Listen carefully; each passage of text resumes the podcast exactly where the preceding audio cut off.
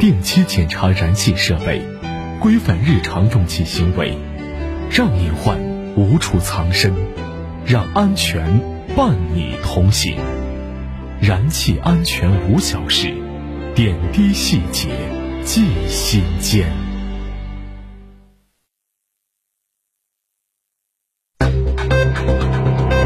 九九八快讯。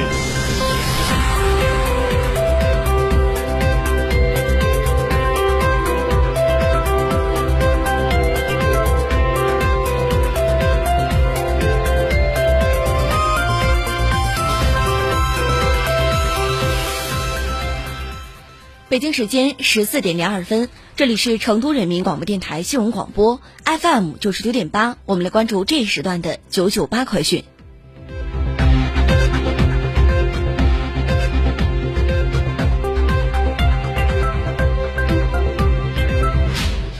先来关注本地方面的消息。由成都市委宣传部、成都市文广旅游局、成都市三城三都办主办的“手艺匠心成都优秀传统文化艺术季天府朝锦鲤季”活动，昨天在成都武侯祠博物馆拉开帷幕。本次活动通过线上线下的交流互动方式，以现代化技术手段让非遗文化活起来，让游客尽情享受古今文化碰撞与交流的乐趣。我们来听本台记者王欢发回的报道。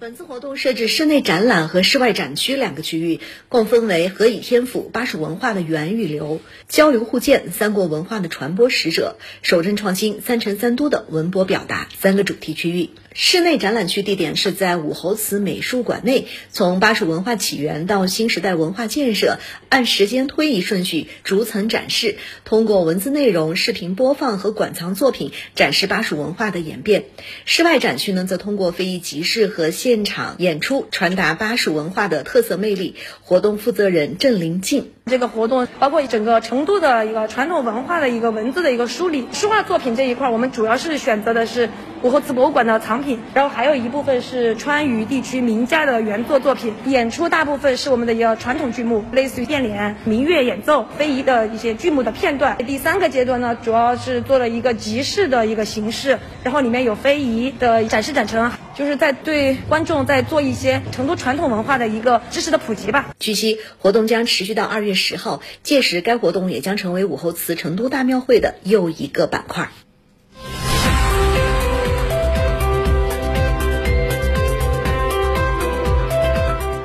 我们再来关注本地方面的消息。一月十一号的上午九点，四川省第十四届人民代表大会第一次会议开幕会在成都举行，省长黄强代表四川省人民政府作工作报告。报告中提出，推动成渝地区双城经济圈建设城市跃升，突出双核联动、双圈互动，协同推进二零二三年度二百四十八个共建双城经济圈重大项目。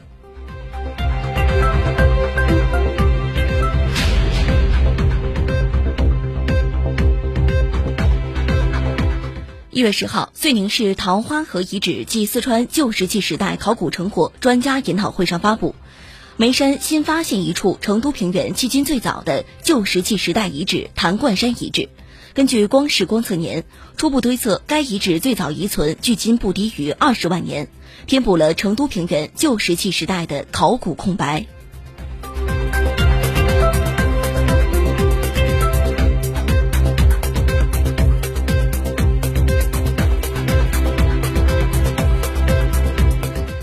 第二十九届自贡国际恐龙灯会将于一月十七号开幕，一直持续到三月三十一号。本届灯会会用彩灯连接现实与虚拟世界，打造中国首个故事化加游戏化的行进式灯会，分为“悦享年味”“剑侠江湖”“辉煌新时代”“潮玩联盟”“创想世界”的五大主题区。此外，今年自贡灯会。大年三十也不打烊，票价为九十九元；正月初一到元宵节，成人票价为一百六十八元；其余旺季时段，票价为一百一十八元。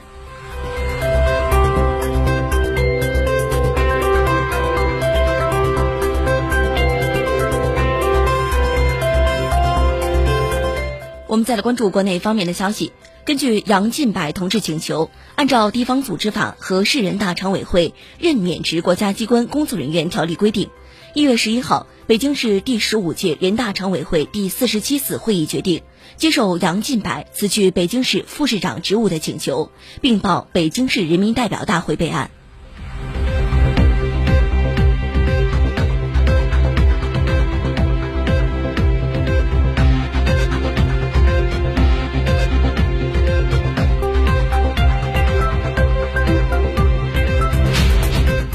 今天上午，女子控告前夫投毒案在山东省费县人民法院开庭审理。上午的十一点五十分许，当事人刘畅从法庭中走出，他透露，前夫高某森在庭犯中庭审中对犯罪事实供认不讳，请求法律从轻处罚。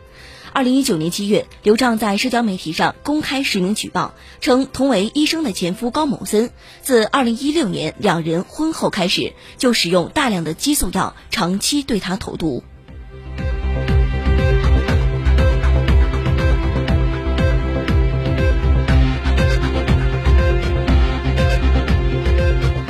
在即将到来的春节长假，已经阳过的人群还需要佩戴口罩吗？还会再次感染吗？杨小斌介绍，感染新冠病毒后，免疫功能正常的人群体内都会对新冠病毒产生一定的抵抗力，短时间内再次感染其他奥密克戎毒株的变异株可能性较小。但冬春季节同时也是流感等呼吸道传染病的高发期，建议个人防护莫降低，以免刚刚阳康又感染其他疾病。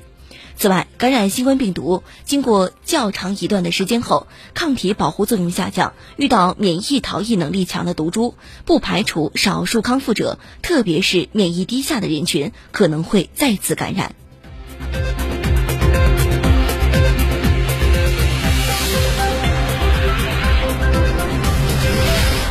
我们再来关注国际方面的消息。据路透社报道，白宫十号称，美国、墨西哥和加拿大将采取措施，促进北美半导体产业加强合作，以根除致命毒品，并为移民改善合法入境途径。